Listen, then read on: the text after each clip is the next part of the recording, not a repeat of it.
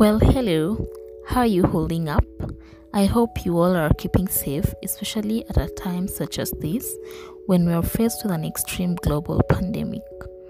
My thoughts and prayers are with the families who have lost their loved ones due to the COVID 19.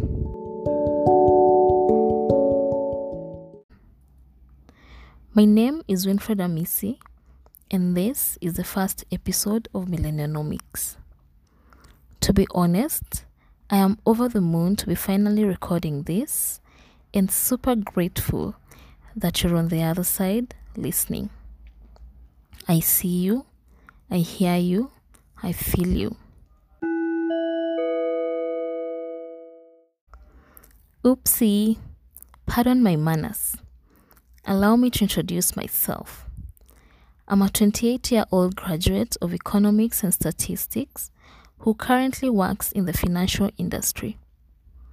I love my job because it presents me with the opportunity to interact with people, not only from various generations, but also with different backgrounds. Through it, I have and still learn a lot about myself and life in general. So, why millennianomics? I'm of the impression that there's a very huge rift between the millennials and the other generations. Don't even get me started on the falling out between us and especially the baby boomers and the Gen X. Because God knows what we did to offend their gods.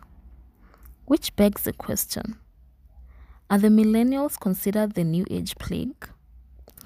See, several researchers have depicted us as narcissistic egomaniacs who, wait for it, are not only that, but are also chronically lazy. Whether in the workplace or at life in general, we're just a lazy bunch, according to them.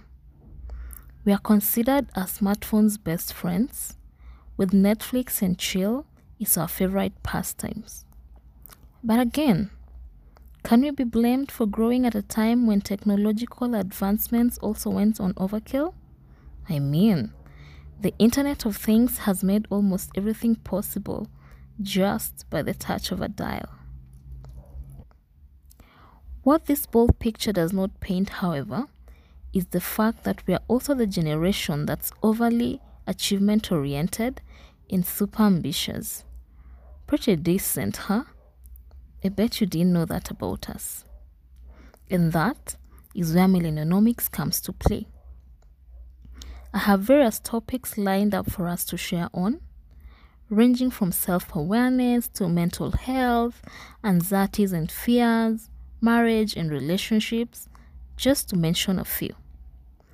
We will be delving into everything good, bad, and ugly about this generation. My major intention for starting this podcast is to create a space where we can resonate with each other's stories.